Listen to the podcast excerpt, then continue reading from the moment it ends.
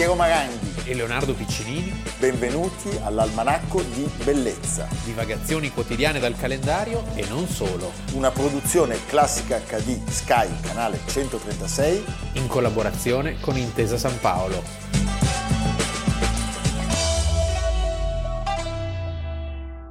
Almanacco di Bellezza, 25 marzo, Leonardo Piccinini. Piero Maranghi. Ma scusami, dove siamo? Siamo qua e non siamo là. Beh, per il momento. Cioè noi stiamo per partire, noi Sì. ci imbarchiamo su un eh, traghetto, Su un cargo. su un cargo che parte dal Naviglio, dal Naviglio a Milano per andare Sigelia. a Catania. Sì, bello, c'è di peggio eh, che andare a Catania. eh. Meraviglioso, perché questa sera debutta L'Adriana Lecouvreur opera pazzesca. esordì Pochi a Milano. a Milano. Sì. eh? L'abbiamo raccontato pochi giorni fa, diretta da Cleofonte Campanini, Sì. con Caruso. tutti. Quindi chi volesse oggi, domani, nei prossimi giorni, fino al 2 aprile, Potete fare la combinazione, vedere l'opera, visitare Catania, andare sull'Etna, prendetevi un po' di giorni. Sì, e se venire a salutare anche Leonardo e Piero che saranno presenti, a- Io da spettatore. Così. lui viene e fischia, gentile. Buh, alla regia, Due arance. due arance, va bene. E poi, no, scusate, e, Ecco. poi, e poi parliamo di cose ancora più importanti Dalla Sicilia alla Valtellina. alla Valtellina. Perché si conferma la generosità, devo dire, sorprendente, Sì. Dell'ingegnere. Dell'ingegnere. Dell'ingegnere. L'ingegnere basta ormai. Finalmente c'è un vero ingegnere. cioè, De Benedetti ci avrebbe man- mandato un bicchiere di sabbia, probabilmente. Mentre l'ingegnere Riccardo Fiorina Sì. e sua moglie ci stanno inviando delle gioie, dei preziosi.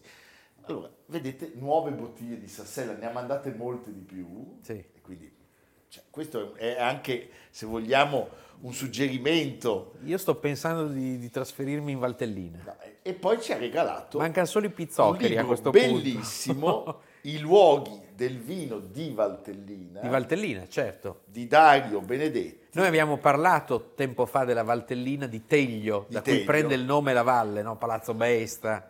Luoghi pazzeschi, Pazzeschi. Qua ci sono dove delle- si mangia e soprattutto si beve bene. si beve molto bene, c'è la prefazione di Paolo Massobrio, ci sono Sì. delle foto stupende. Quello della famiglia Negri con l'importatore svizzero che assaggiano il vino, un. È un viaggio Un nel- viaggio. Sì. La Valtellina è meravigliosa e lo ribadiamo, il vino della Valtellina è meraviglioso, uva nebbiolo e bacca rossa. Beh, davvero, il vigneto di Fiorina e l'ingegnere Fiorina sono ormai. Parte dell'almanacco. È parte dell'almanacco. Evviva, iniziamo la nostra puntata con un contributo che ci porta molto indietro nel tempo.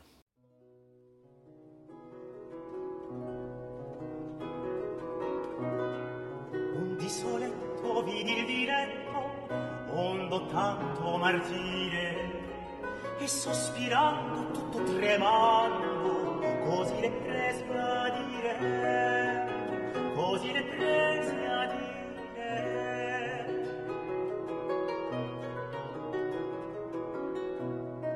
O tu che mardi con dolci sguardi, come si bella appari, e la veloce sciolse la voce fra vaghi riti e campi, fra vaghi riti e campi.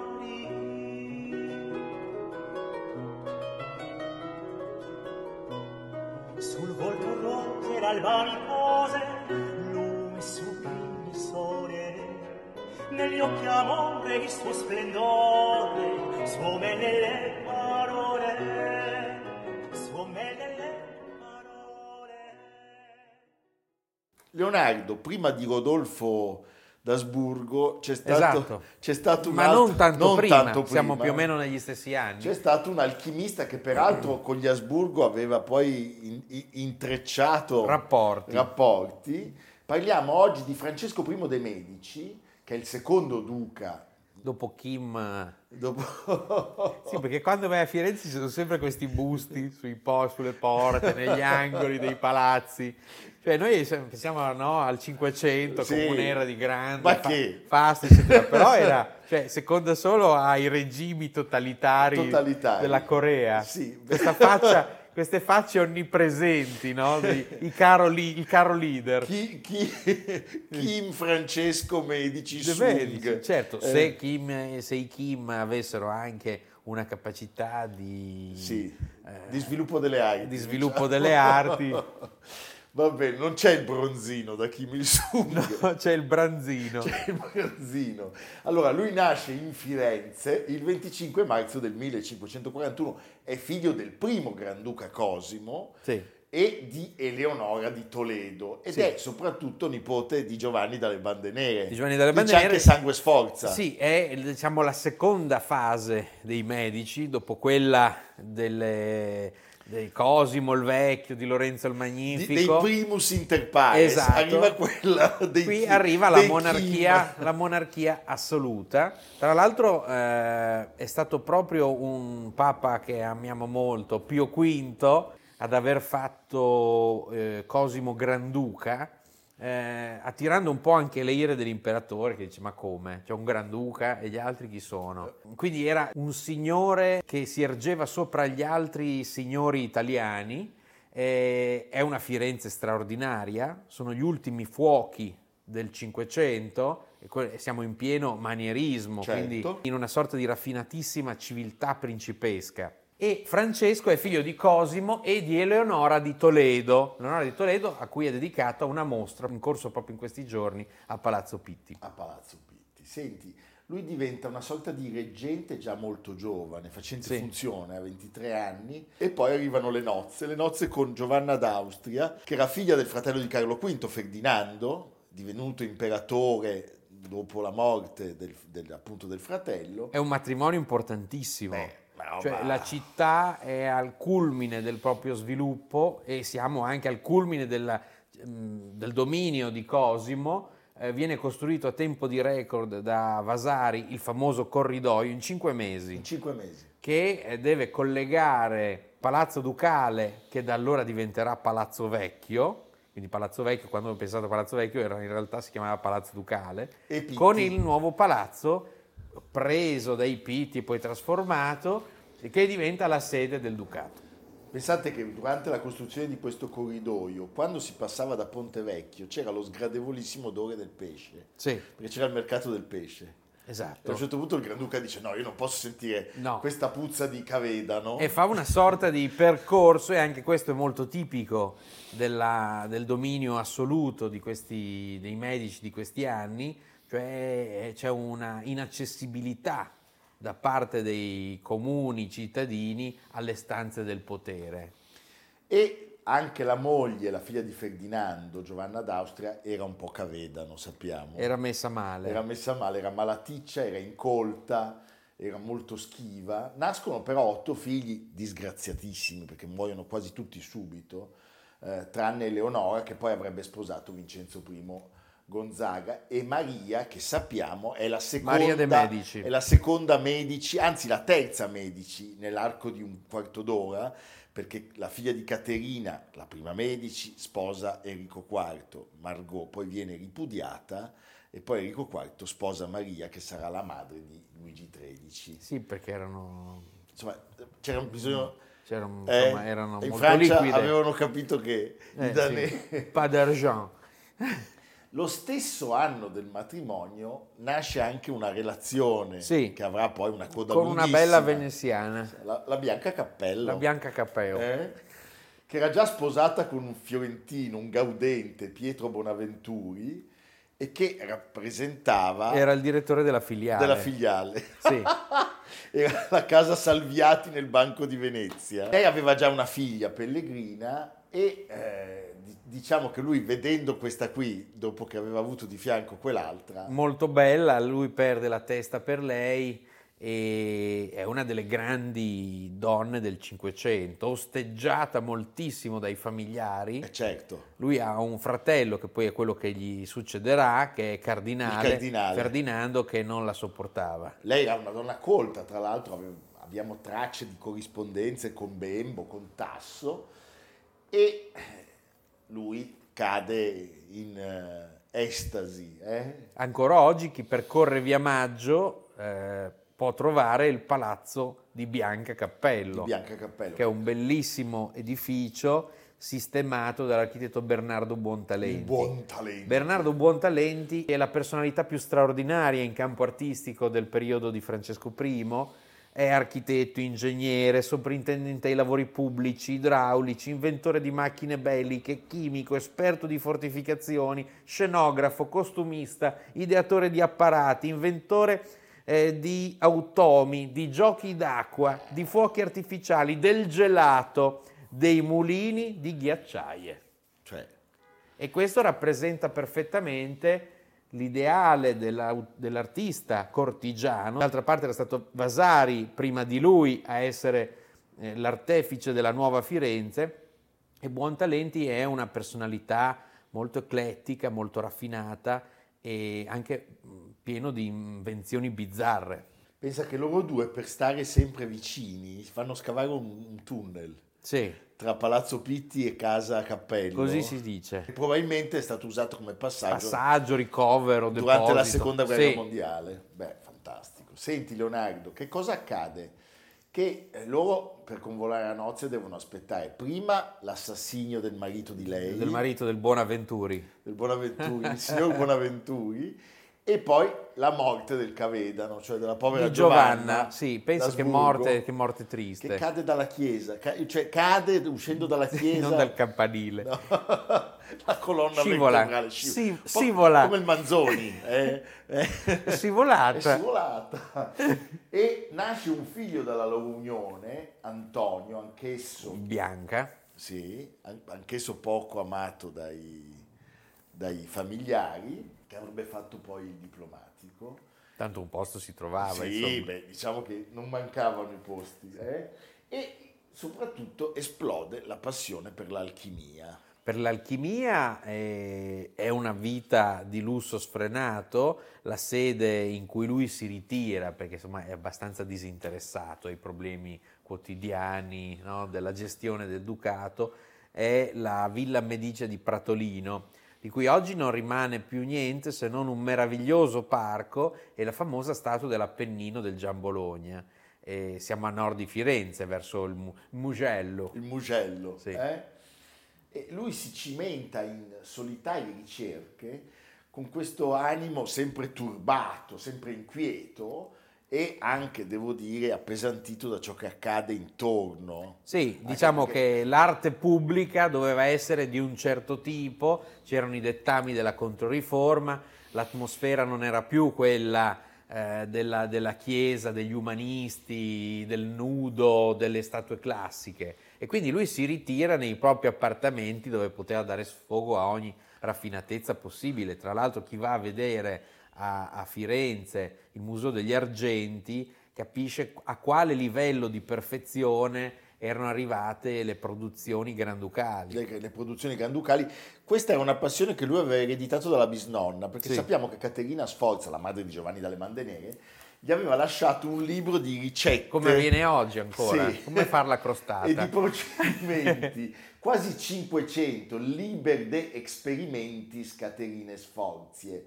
E questa fonderia che prima si trova a Palazzo Vecchio, poi viene definitivamente spostata nel casino mediceo, quello di San Marco, eh, anch'esso opera del, Ovviamente del del buon buon talento, talenti. l'artista di regime. Ne- beh, lì ci sono questi maestri apprendisti che fanno di tutto e di più, fornelli, alambicchi, da cui escono prodotti che dovrebbero avere anche funzioni miracolose.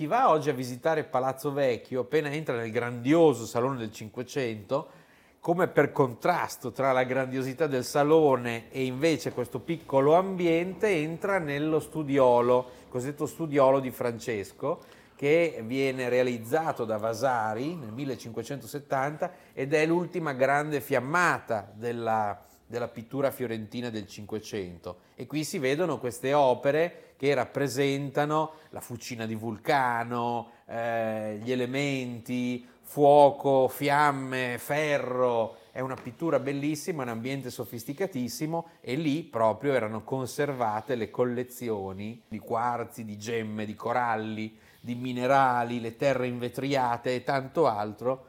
Come la porcellana medicea. Sì, Perché lui riesce nel 1575 a produrre le prime opere di porcellana a pasta vitrea che si conoscano nell'Occidente. Nel frattempo trova, trova anche il momento di farsi ritrarre dallo, dallo splendido Stradano, sì. Van Van Straten, Straten, sì. Van Straten, e però tutto questo poi porta a una tragedia finale perché la sua distrazione, la sua distanza dalle cose pubbliche, la preoccupazione dei familiari, bla bla bla, Guardatevi alle spalle. arriva a mangiare il fratello cardinale. Sì. Viene a cena il fratello cardinale una sera e stranamente dopo questa cena lui e sua moglie, la bella Si veneziana, sente male. stanno un po' male, Sì. un po' male, agonie Mentre il inaudite. fratello- Il fratello sta benissimo. Sì. Eh, Fratello che è quello Che prenderà il ducato. della meravigliosa villa di Roma, Villa Medici, le cui collezioni verranno poi trasportate, quando diventa duca, a a Firenze. Firenze. E così si chiude la sua vicenda perché dopo 11 giorni di strazi eh, lancinanti Se ne va, muore. muore, insieme a Bianca. Insieme a Bianca, qualcuno dice malaria, molti però invece sono più propensi. Perché quella sera il fratello cardinale ha detto io voglio il riso in bianco, Un ovetto. eh, un ovetto, voi mangiate pure Le eh, carni. il fegato di carpa, delle cose, Sì, sì, sì. le rane, morti. Tutto disegnato da Buontalenti. E lui che era nato il 25 marzo del 1541, Muore appunto a soli 46 anni a Poggio a Caiano, non in un posto qualsiasi, Insomma. ed era, correva l'anno 1587.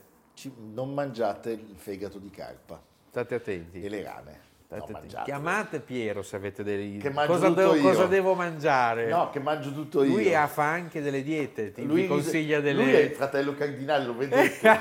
Riso sono- in bianco. Va bene, evviva.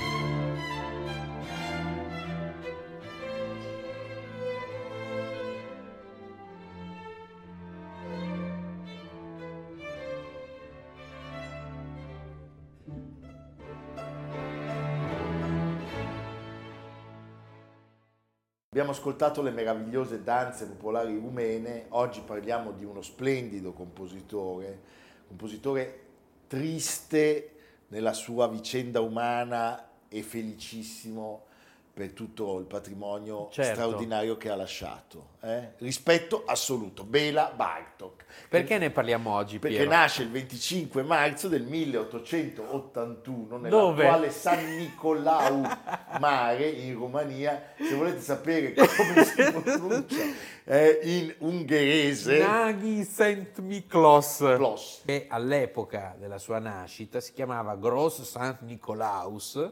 Siamo a ovest dell'antica Temesburg, che oggi è più nota come Timisoara, e allora era Ungheria. Era Ungheria, tant'è che lui è ungherese, ma le danze popolari che abbiamo ascoltato testimoniano quella straordinaria ricerca che lui e altri, Zoltan Kodai, hanno approfondito nel corso della loro vita intorno a tutte le tradizioni popolari bulgare, rumene, ungheresi. Beh, potremmo dire sulla traccia di quello che in modo così sentimentale romantico aveva già fa- cominciato a fare Liszt, Liszt.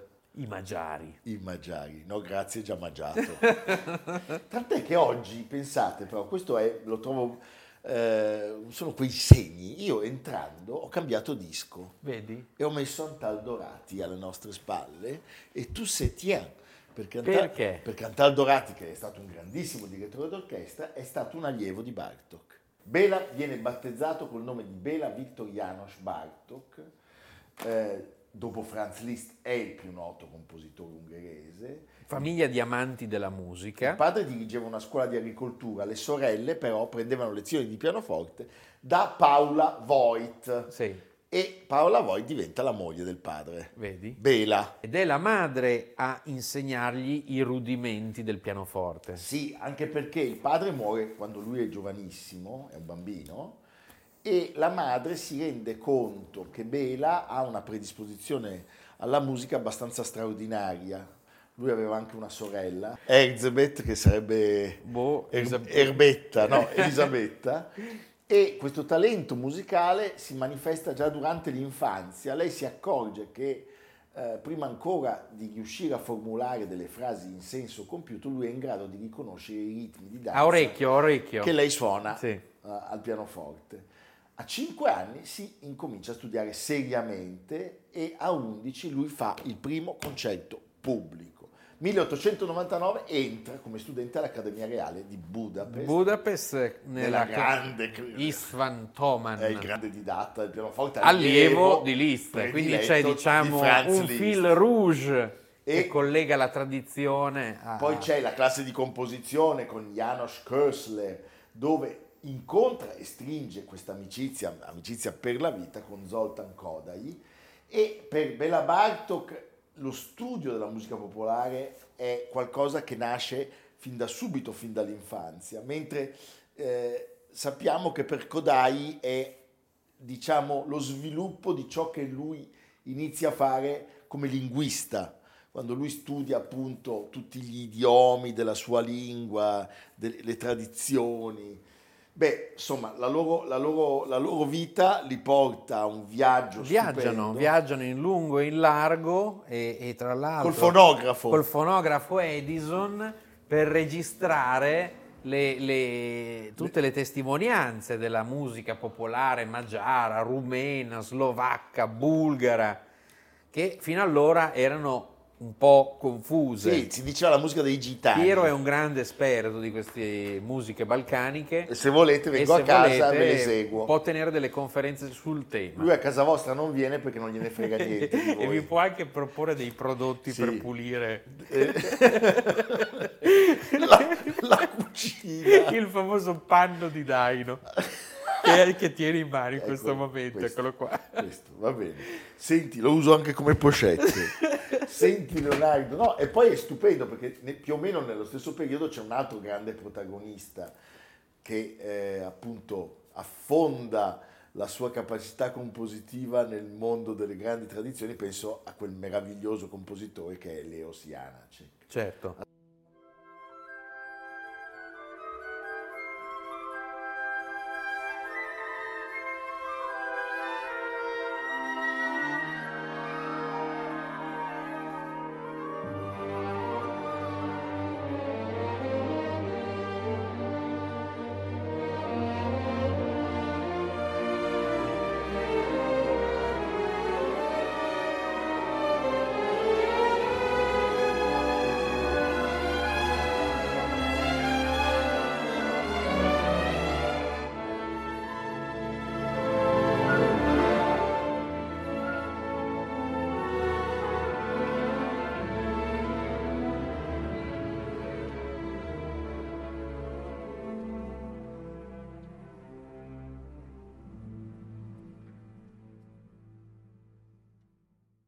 Il vero dilemma è capire se Bela Bartok sia stato un rivoluzionario riluttante o un conservatore sovversivo.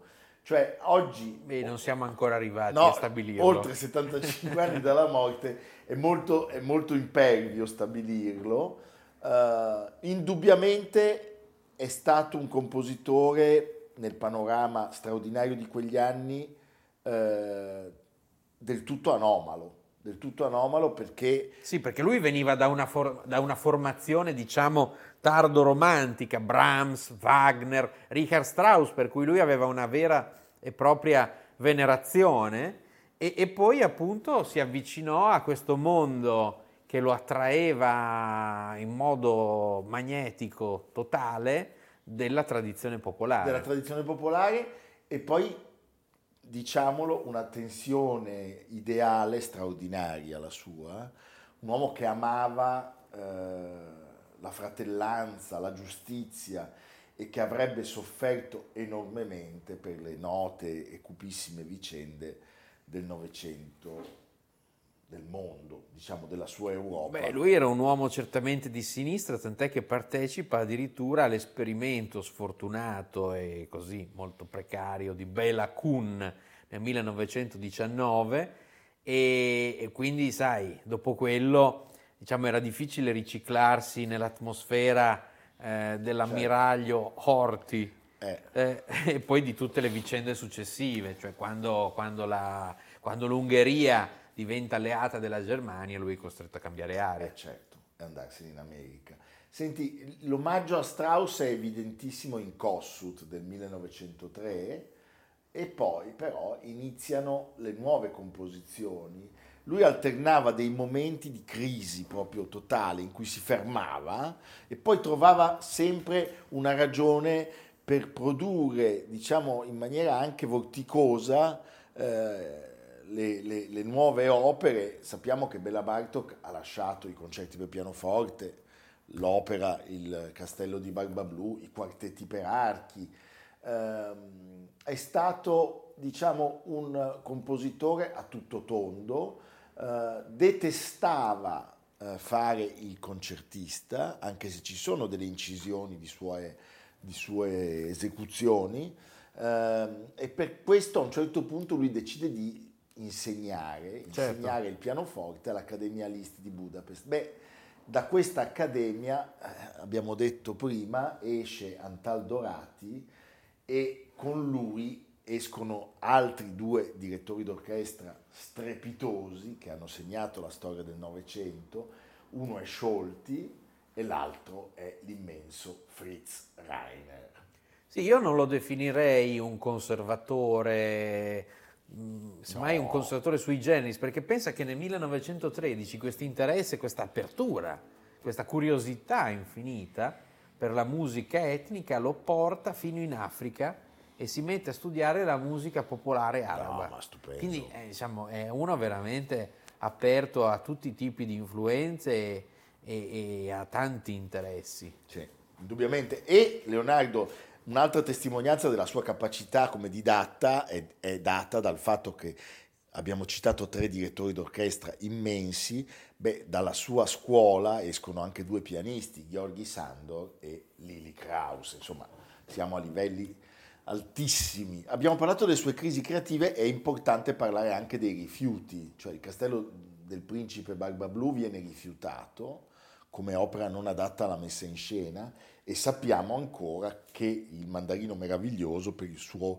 contenuto di carattere diciamo sessuale impedisce che vada in scena per molti anni, Andrà, debutterà solo nel 1928, bellissimo, bellissimo. Lui in quegli anni, diciamo negli anni 20, è ormai eh, considerato in tutto il mondo non solo diciamo, il maggior compositore ungherese del suo tempo, ma un nome di, di primissimo piano.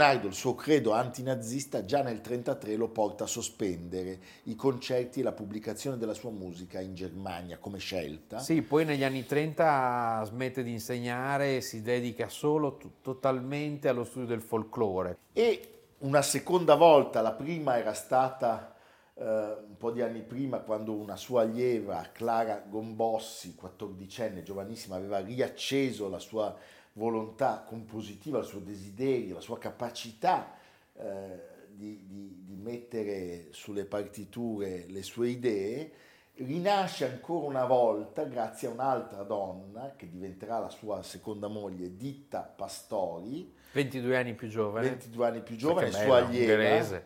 ungherese grande pianista, loro a un certo punto decidono di abbandonare l'Ungheria e il 29 ottobre del 1940 Bela Bartok e Ditta arrivano a Nuova York. A New York eh, negli Stati Uniti lui avrà un'attività molto così a intermittenza, sporadica, pianista, conferenziere, docente di etnomusicologia, soprattutto alla Columbia. Soffre lui. Ma viene dimenticato e sì, vive in ristrettezze. Vive in ristrettezze, per fortuna quel geniaccio di Kusevitsky gli commissiona il concerto per orchestra, che oggi è un brano che si ascolta frequentemente certo. nelle sale da concerto. Sappiamo che riesce a eseguire la Carnegie Hall con ditta proprio con sua moglie, diretto dall'amico e allievo Fritz Reiner, il concerto per due pianoforti.